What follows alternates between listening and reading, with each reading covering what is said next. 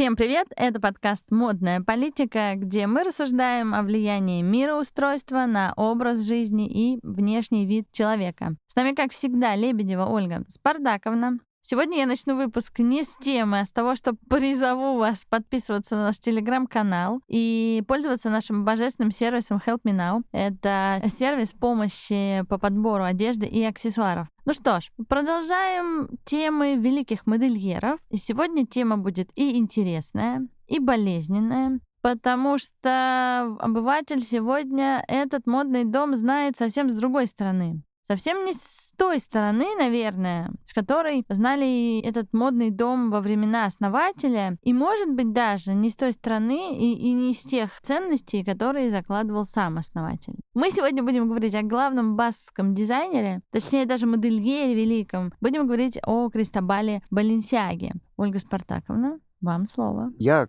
кстати, очень хочу сказать, что есть много безумно хороших, очень талантливых модельеров. Но есть великие модельеры. Их, как мне кажется, не так уж много. И вот Кристобаль Баленсиага, хотя, наверное, он и рано сошел со сцены, и, может быть, представил не так уж много коллекций, но при этом, наверное, он может быть назван величайшим модельером, ну, на мой взгляд, скажем так вот таким же великим, как и все. Лоран, как Пуаре и прочее, прочее. Всегда путаю Пуаре с Пуаро. Ну, Пуаро и Пуаре. Два ну, достаточно да. великих слова, так что не грех ошибиться. Вот именно. Что, в принципе, вот на мой взгляд, в мировую fashion -индустрию или в мировую моду, или в мировое понимание моды внес Баленсиага? Во-первых, я хочу подчеркнуть, потому что потом хочу об этом поговорить отдельно.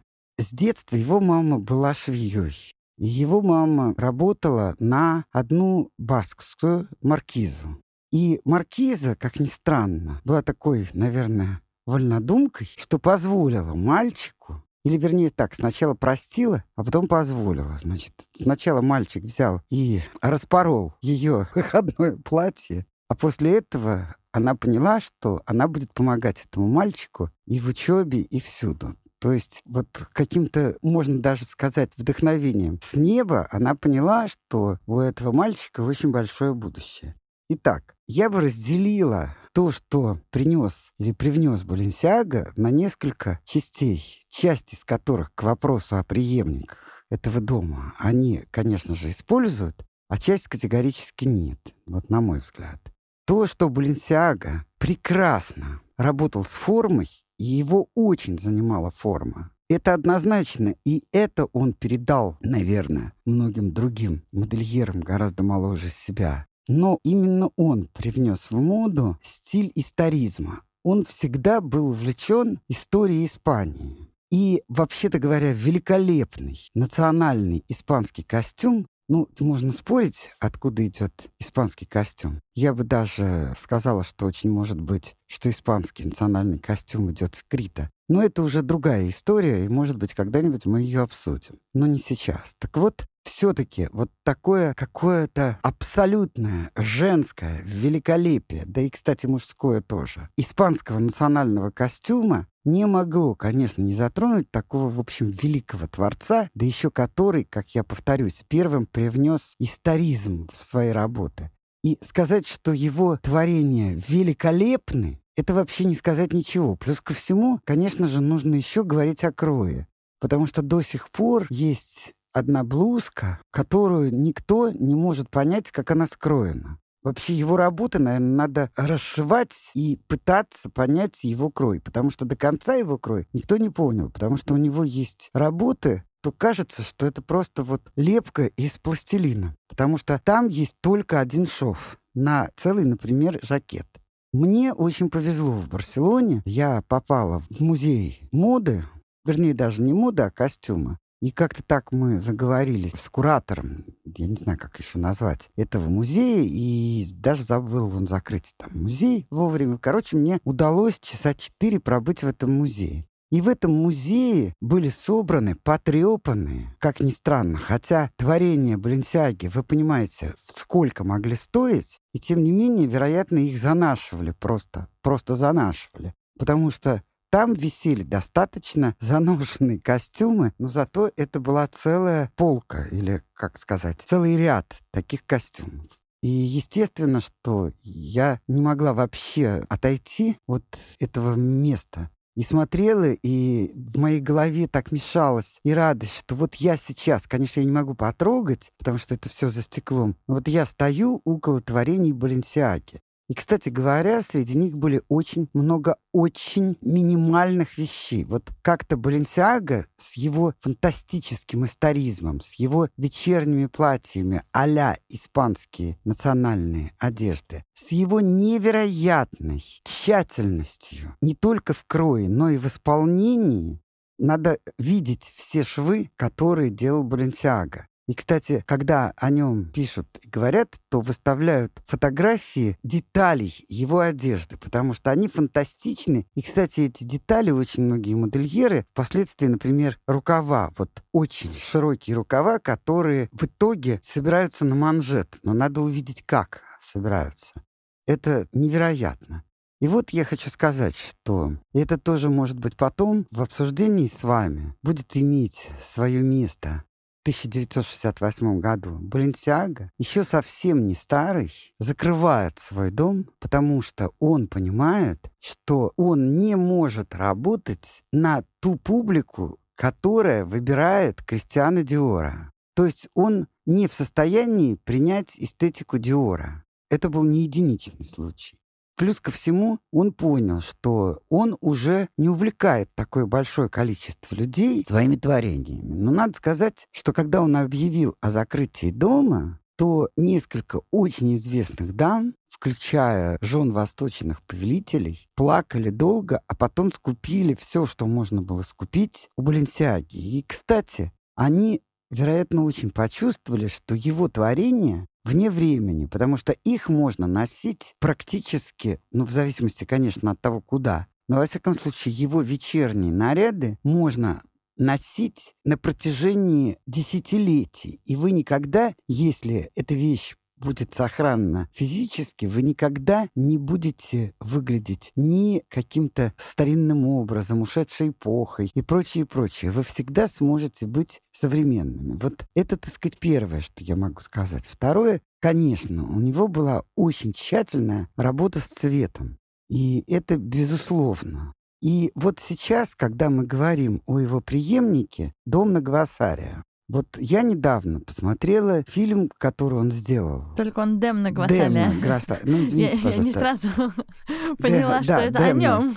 Ну да, Домна — это из римской истории. Ну ничего. Он переживет, я думаю. Я думаю, это, да, не самая плохая путаница быть представителем римской истории. Я увидела снятый видеоролик Демны и подумала о том, что каждый человек, который там куда-то бежал или шел, был, безусловно, безумно интересен.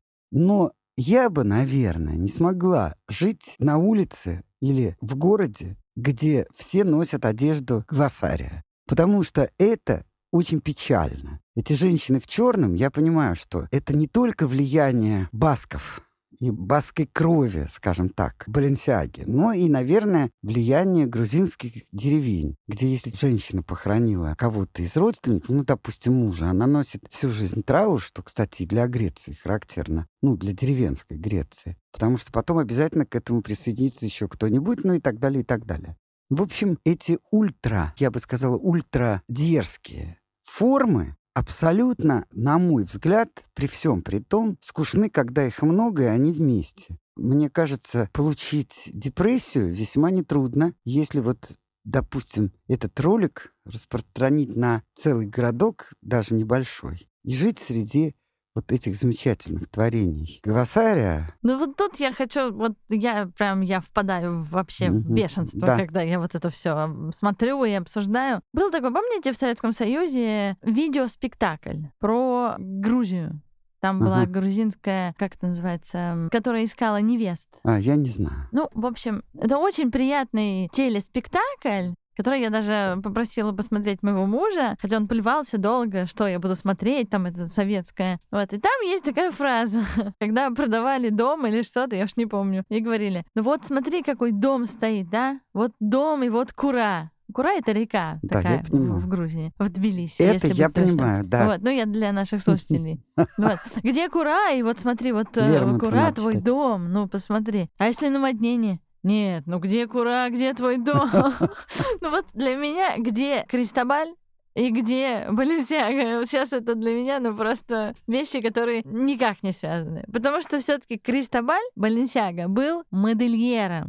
Когда он умер в 1972 году, да. а прожил он, ну, там, по-моему, 77 лет, что-то такое, то заголовки в изданиях были «Король мертв». Потому что, конечно, все сразу понимали, что признанный король кутюра, он один. Это был Кристобаль Баленсиага. Я извиняюсь, но если, не дай бог, что-то случится с Демной, напишут ли такое? Ну, конечно, нет, потому что и кутюра нет в Баленсиаге в таком виде. Конечно, Рената Литвинова там всячески продвигает там свои вот эти томные образы и пакует себя в Баленсиагу. Продвигала. Ну, продвигала, да. Но, тем не менее, мне кажется, что нынешний Но дом... она можно я тебя перебью? Она Можно, нужно. продвигалась до того, что явилась на какое-то весьма торжественное мероприятие в спортивном костюме. Ну, видите, вот мы с вами Вижу. говорили про то, как э, Да. французская революция, вот этот знаменитый бунт сытых, когда обеспеченные юноши и девушки вывалили на улицы и боролись с буржуазией, ну, как бы назовем это так, с Ну да. буржуа. Кстати, есть э, такой сериал, называется «Сделано в Италии». Я не могу сказать, что это прям блестящая работа, но приятно посмотреть. Картинка красивая, много Италии. И этот сериал посвящен почившей Франки Сацани. Это многолетний главный редактор итальянского журнала Vogue. И там, конечно, очень интересно показано, как э, мать, я не знаю, какая у нее была должность, наверное, зам главного редактора или там, ну, в общем, человек, который занимал высокий пост в журнале. И она скрывала, что ее сын находится вот э, среди этих бунтовщиков.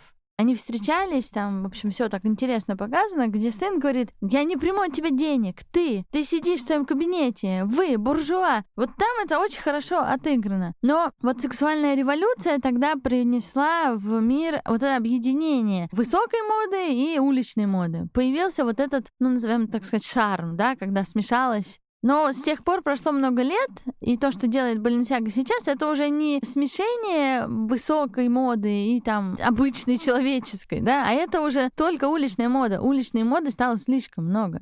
Про кутюр я вообще молчу. Ну, как мы помним, тот, кто в один период э, был в Гуччи, Александр, А, Маквин? да, Маквин, Наш не любимый. Маквин, нет, другой, ну, неважно. Он проанализировал интерес к сексу и к сексуальной одежде и выяснил, что постепенно этот интерес гаснет.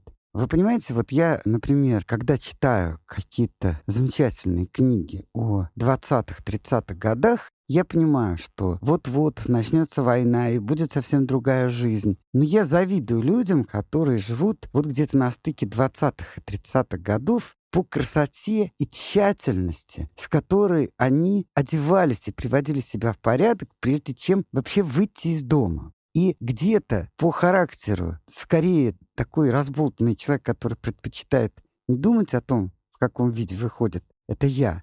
Я восхищаюсь тем временем. Мне очень грустно, что сейчас меньше всего, как мне кажется, современные модельеры ставят во главу угла красоту женщины.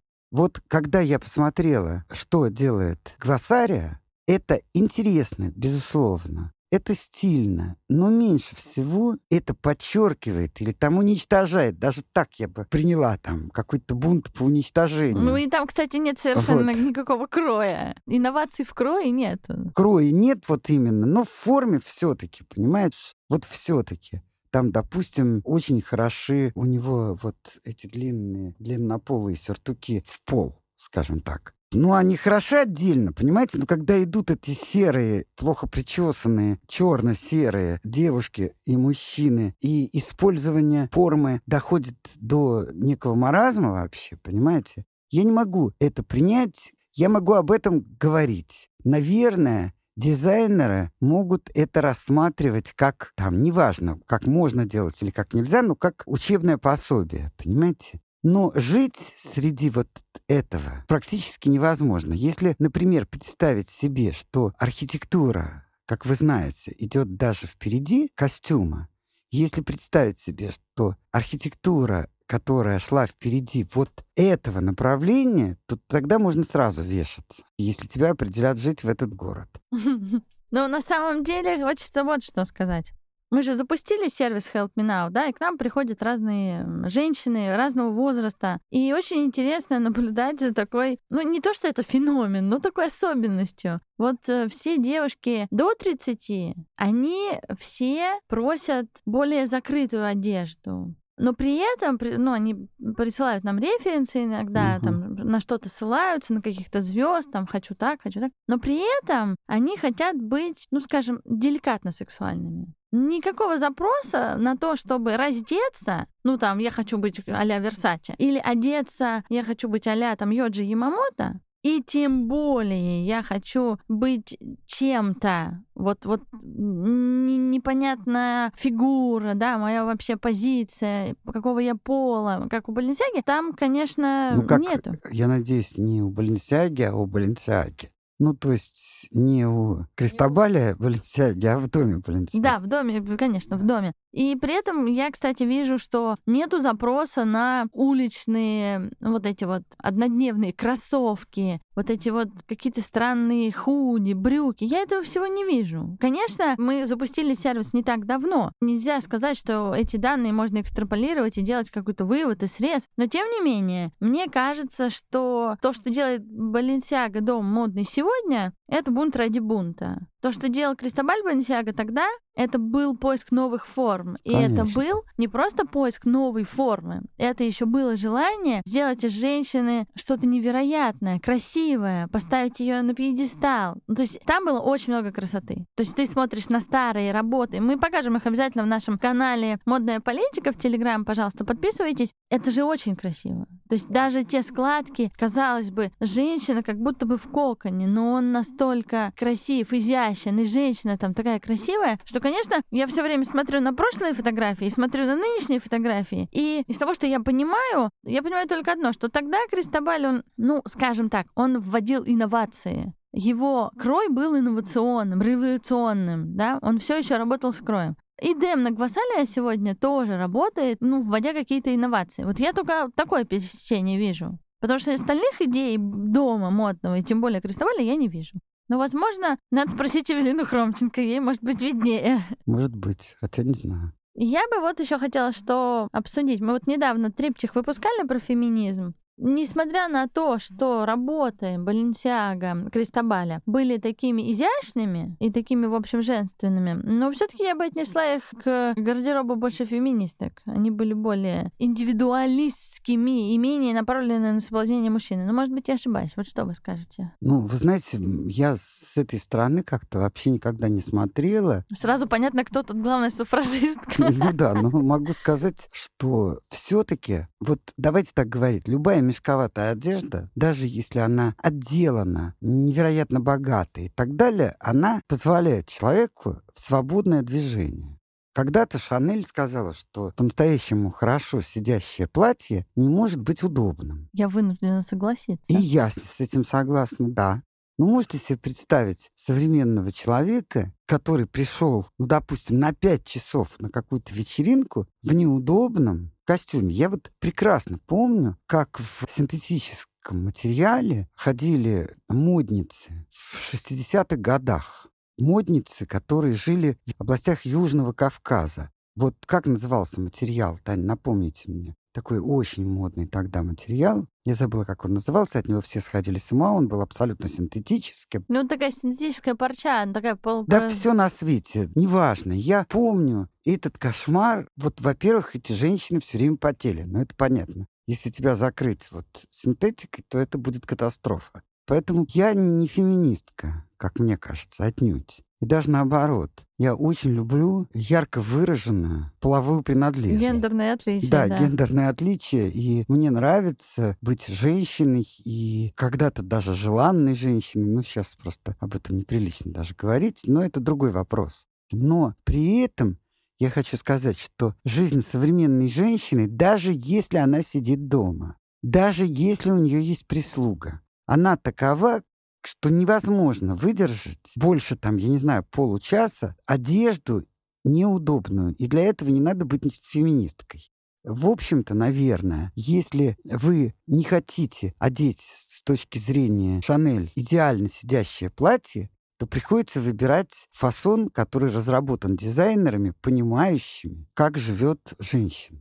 Если уж говорить об этом очень серьезно, то вот, наверное, я могла бы провести целую серию занятий. Девушки, не стремитесь увеличить грудь, потому что это очень тяжело носить большую грудь. Ну, так, например. Я бы сделала отдельную лекцию, чтобы перестаньте вообще что-то с собой делать. Это правда. Колоть, вкалывать там. Мы постоянно спорим там с одной моей подругой, которая говорит, ну что ты всех ущемляешь? Я говорю, я не ущемляю, просто смотрят в статике, как красиво выглядит лицо. Но они же не смотрят в динамике. А ты потом приходишь на встречу, смотришь на этих расколотых женщин. Все же понятно сразу. А еще бывают такие неловкие ситуации, когда я вижу равновозрастных людей или там равновозрастных со мной, а мы выглядим как будто она мама, я дочка. Мне же неловко, ей не неловко, мне неловко, потому что я предпочитаю в этих случаях молчать. Но мы все таки не про это в нашем подкасте, в нашем, на нашем канале, поэтому опустим это. В любом случае, я хочу сказать, что Кристобаль Панетяга не просто создал модный дом, не просто его закрыл,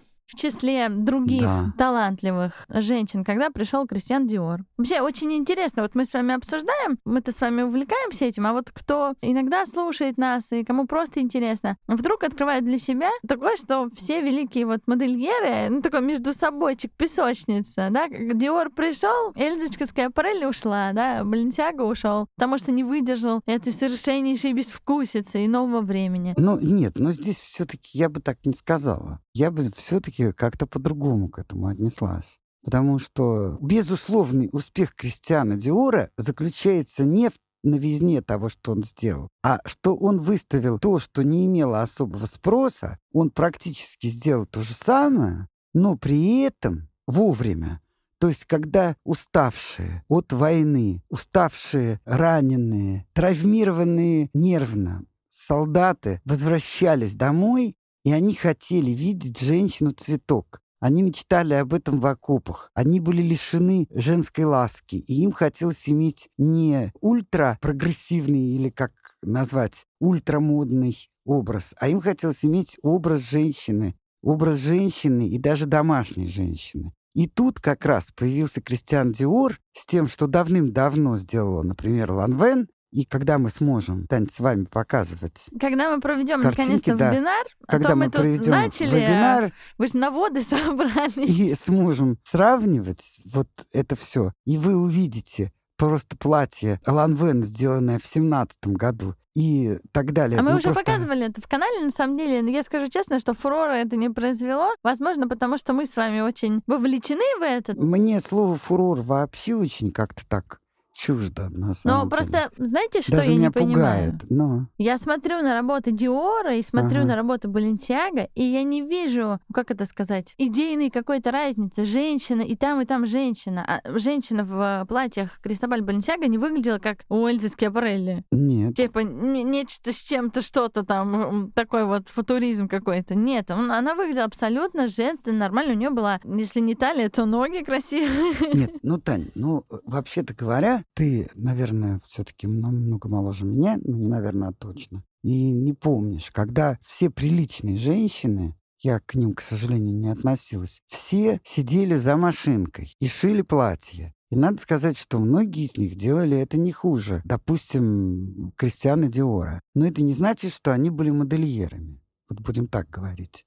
Хотя из них впоследствии вышло несколько интересных модельеров. Но, в принципе, красивое платье прет-а-порте существовало всегда, только называлось по-другому. И вообще красивое платье на красивой женщине очень хорошо смотрится. Но есть масса Некрасивых женщин. некрасивых женщин. И хотя говорят, что некрасивых женщин нет. Только что хотел сказать, не бывает некрасивых Ну, женщин. конечно. Но продолжать я это не буду. Вот. Это скользкая дороженька. Это скользкая дорога. Хорошо, хорошо. Да. Я не буду спорить. Кристобаль Баленсиага испанский колорит свой интегрировал в свои работы. Его мама, ну, я не знаю, вдохновила его или открыла в нем этот талант. Ну, как бы... Скорее маркиза. Ну, или маркиза, кстати. Или маркиза, да. Скорее маркиза. Я должна сказать еще, что он был большим оригиналом в чем, в отличие от многих других модельеров. Он вообще терпеть не мог быть на людях. Вот он с удовольствием не ходил ни на какие показы, а посылал... Просто он был интровертом, да, прям как да, и я. совершенно так.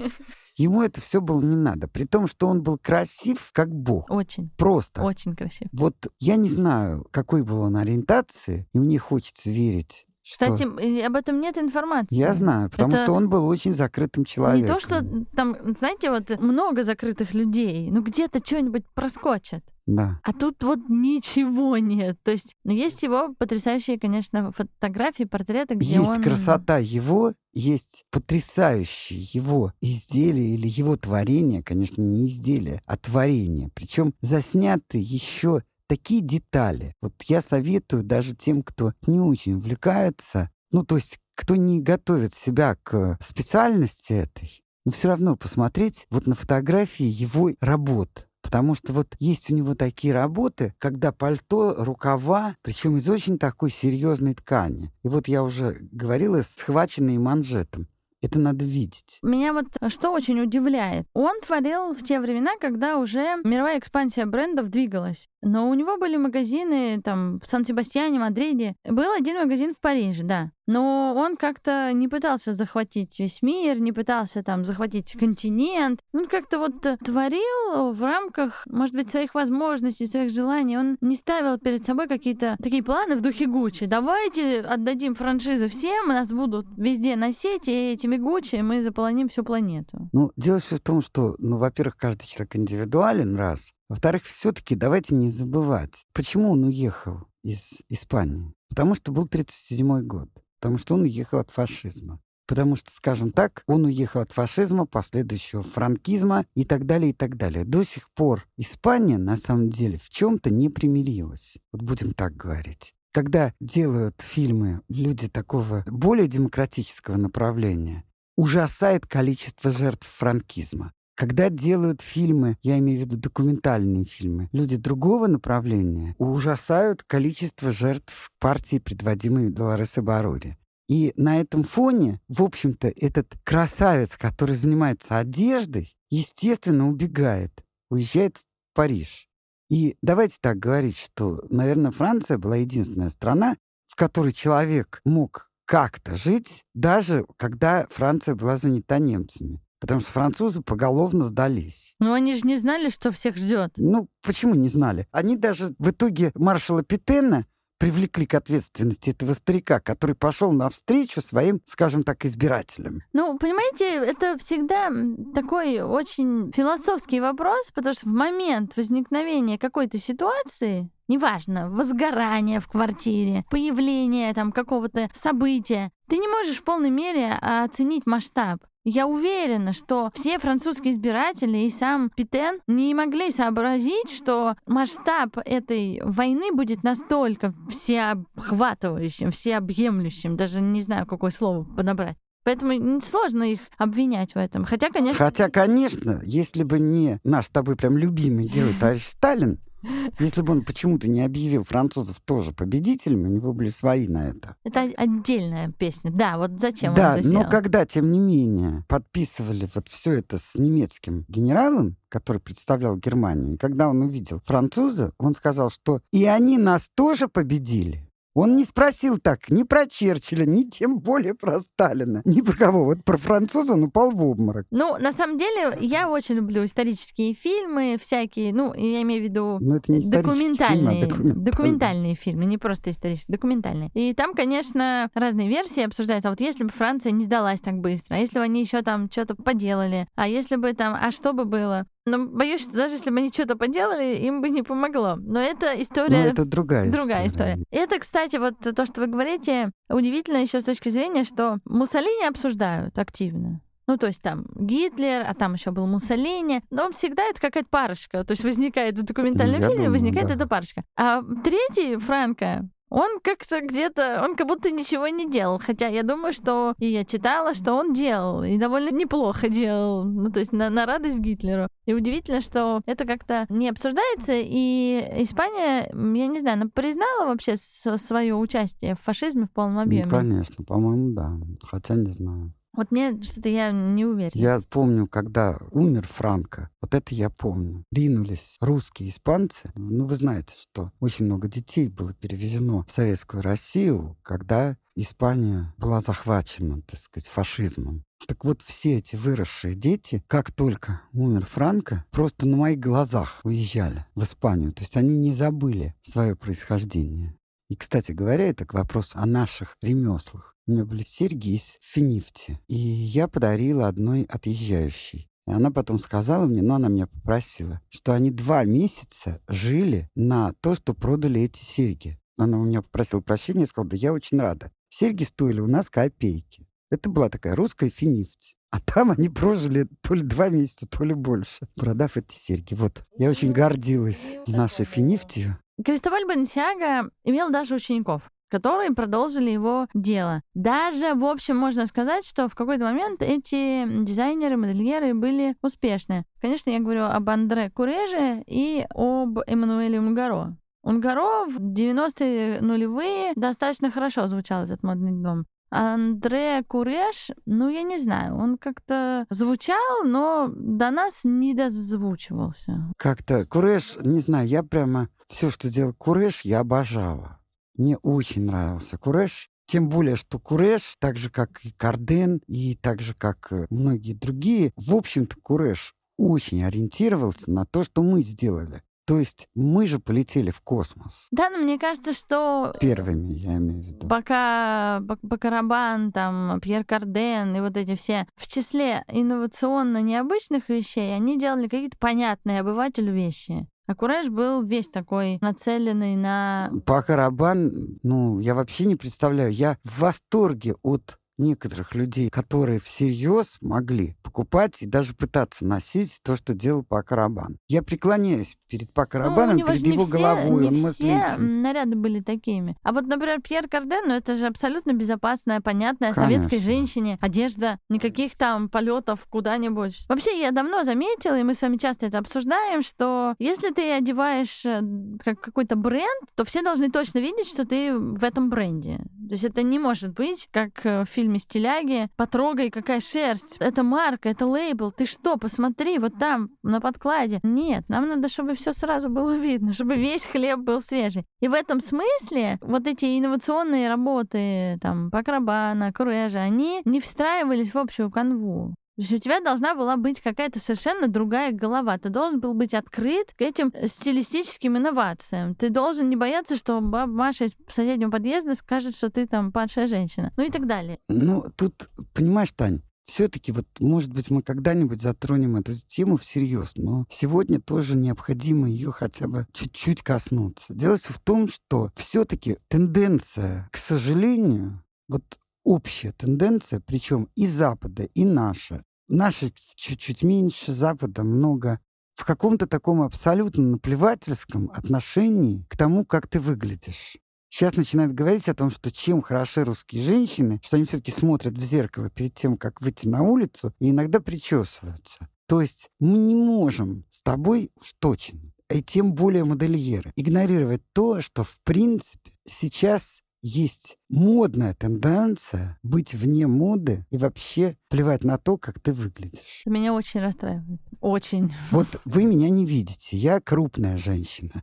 Когда я иду, допустим, по Германии или по Франции, и вижу женщин в два раза больше себя, которые идут в белых, надутых куртках, ну, То есть это сказать, вы что понимаете. передвигается сугроб, это вообще ничего не... Ну, в том-то и дело. Я про что говорю, что женщины удивительно. Допустим, в одной замечательной стране очень много красивых лиц, но поскольку они смешивались свое время с турецкими подданными, то очень часто бывают такие укороченные ноги. Я ждала, что сегодня мы затронем турецкие ноги или нет. Да, но дело все в том, что я про что говорю. Вот идет девушка, красоты голова невероятная. Она идет в обтягивающих штанах, Причем у нее короткая туника, которая не закрывает место, где начинаются ягодицы, ягодицы начинаются под коленями. Ну, Ольга Спартаковна, мы звучим с вами очень плохо. В целом сейчас тренд на то, чтобы быть бодипозитивными, уважать необъятные размеры. Я вообще считаю, тогда давайте перестанем вообще, так сказать, говорить о моде. Нет, мы не перестанем. О фэшне. Мы не перестанем. А тренд такой есть. Будем выпускать ткани, приятные к телу,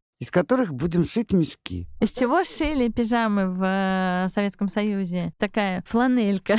Да, да. Фланелька. Но тем не менее, вот у меня было фланелевое платье из Франции. Я могу сказать, что это была лучшая вещь, которую я когда-нибудь носила. Я до сих пор помню, как я ее отдавала, потому что я просто стала толстой. Со слезами Вот, на глазах. Со слезами на глазах, да. Смотрите, мне кажется, что важным атрибутом высокой моды и вообще таланта модельера является то, что среди клиенток королевские особы. Баленсиага не был исключением. Он надевал королеву Испании Викторию, королеву Бельгии, княгиню Монако Грейс, которая в прошлой жизни была Грейс Келли, и знаменитую герцогиню Виндзорскую Уоллес Симпсон. Мне кажется, это, ну, если не гарантия, то это прям знак того, что модельер действительно талантлив. Тогда. Сегодня я не применю это. Я не знаю, мне кажется, что это еще знак того, что он может оставлять вас вами и делать вас индивидуальной. Возьмем Симпсон, о которой ты говоришь. Страшна, как смертный грех. Ну, ну, нет. ну, не, ну нет. Не ну, очень не- красиво. Ну, не, ну, не Ну, очень. не очень красиво. Ну, не очень красиво. Не очень, не очень. Ну, не Грейс Келли, конечно. Ну, не Ну, всем рождаться Грейс еще Келли. вообще. Просто не очень, не очень красивая. Но при этом с невероятным чувством стиля, вот давай так говорить, Ну, она любила Эльзочку Скиапарелли. Ну, все, мне больше ничего не надо. то есть понимающая в одежде очень многое, что, кстати, не привело к улучшению ее внешности. Ну, а хуже Потому что не стала. никакой модельер не может сделать из уродливого лица неуродливое. Вызовите пластического хирурга. Но ее заслуга в том, что даже с такой физиономией она умудрилась Вышла поймать... замуж за принца, между прочим. У меня есть последний комментарий и последний вопрос убийца. Кстати, она не хотела выходить замуж. Ну, вышла же. Ну да. Я шла в историю. было скучно.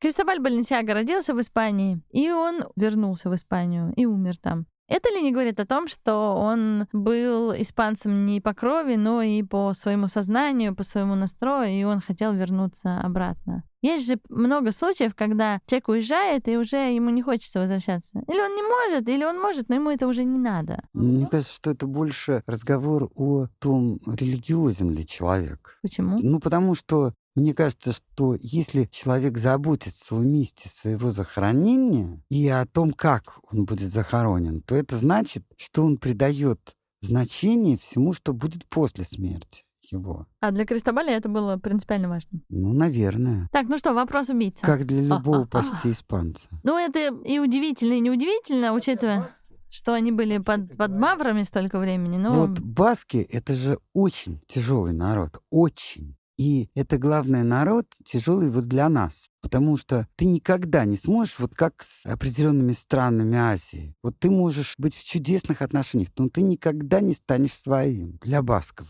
Баски — это все-таки отдельная совершенно тема. А мне кажется, Баленсиага, он был все-таки, он поднялся над всем. Я не знаю, я преклоняюсь перед Баленсиагой, и мне кажется, что то, что он делал, оно невероятно по смыслу. То есть это мог делать только человек, перешедший все рамки, вот как положено, там, каких-то правил. Ну, я имею в виду... ну, все, что было тогда принято и да, дозволено. Да.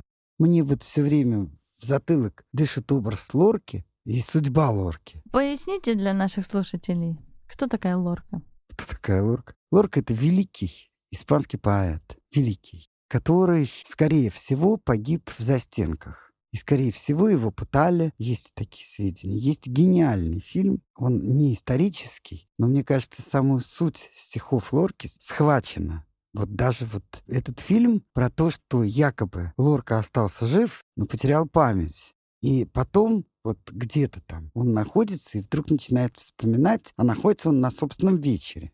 То есть лорка — это в странах и испанского языка один из самых почитаемых, ну и не только испанского языка. У нас тоже на полке стоит лорка, и не один. Ну, вы том. говорите, что баски тяжелый народ, и вспоминаете лорку. Я сейчас вспоминаю Дали скорее, чем лорку. Почему? Ну, потому что Дали позволил себе пошутить, что Лорка, он был такой нежный, он был такой женственный. И, Скорее всего, был геем. вот, и как же он там выдержал в этих застенках. Ну, как-то так он пошутил нехорошо, что его сестра, которая была влюблена в Лорку очень сильно, она вообще перестала с ним даже общаться, с Дали. Понимаешь? Потому что, я не знаю, ну, Дали это тоже для меня фигура настолько неоднозначная. Хотя, когда я была в его музее в Фигейросе, я могу сказать, что, конечно, с воображением у него все в порядке. Ну, он был очень талантлив. Здесь я не буду вообще ну, даже... у меня другое мнение. Вот Он был предпринимательски талантлив, он был талантлив. Он был Не будем сейчас это обсуждать. предпринимательски талантлив была эта засранка Гали. Гала, пардон. Гала, во-первых, Да. а во-вторых, Федерико Гарсия Лорки был тоже очень красивым. Да. Он был очень И красивым. очень хороший парень. Я даже не знаю, кто теперь в моей голове будет больше, Кристобаль или Лорки. Ну, еще Живанши очень красивый. Ну вот человек. я сейчас и хочу задать вопрос Да. Киллер. Живанши одновременно же примерно был с э, Кристобалем. То есть все такие красавцы. ну, К черту красавцев. Мы сейчас не отвлекаемся. Да. Мы про Живанши поговорим следом. Вот одновременно же они примерно творили. Ну да, Живанши и Баленсиага. Баленсиага ушел в 72 году. в 68-м. В 72-м он умер. Ну, в смысле, ушел из жизни. А. Извините. ушел из жизни. А Нельзя говорить Живанши... слово «смерть», потому что это очень дурно действует на людей. А Живанши прожил аж до 18 года этого века. А Баленсиага родился еще в позапрошлом веке. Вот я хочу понять, они творили примерно одновременно. Находите ли вы в них что-то общее? Живанши и Кристобаль Баленсиага. Да. Два общих, одно Да. общее, три общих. Ну, во-первых, я хочу сказать, что нахожу безусловное улучшение, или, по крайней мере, понимаете, вот я часто об этом говорю, что когда женщина жила, допустим, в 16 веке, в 17, в 18, были какие-то воротники, какие-то еще, скажем так, спецсредства, при которых лицо женщины было как в раме. Его нельзя было не заметить. Оно, как бы сказать, преподносилось независимо от места и времени, но нельзя было не смотреть на женщину. Не говоря уже о том, что, как правило, ноги были скрыты, а значит, никто не понимал, длинные они или короткие. Если они вообще. Э, Да, вот именно.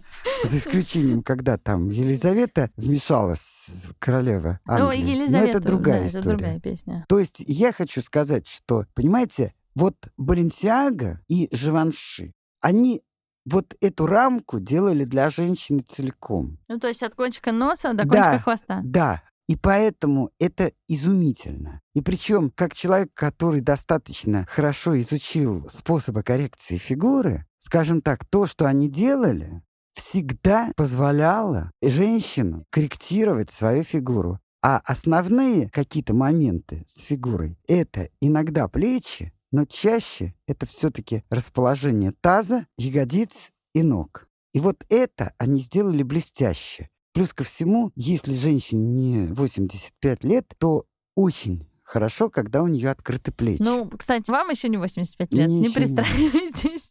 Я предлагаю заканчивать это бесконечное, бесконечное обсуждение. Подписывайтесь на нас в телеграм-канале «Модная политика». Спасибо, что были с нами. Всем хорошего дня.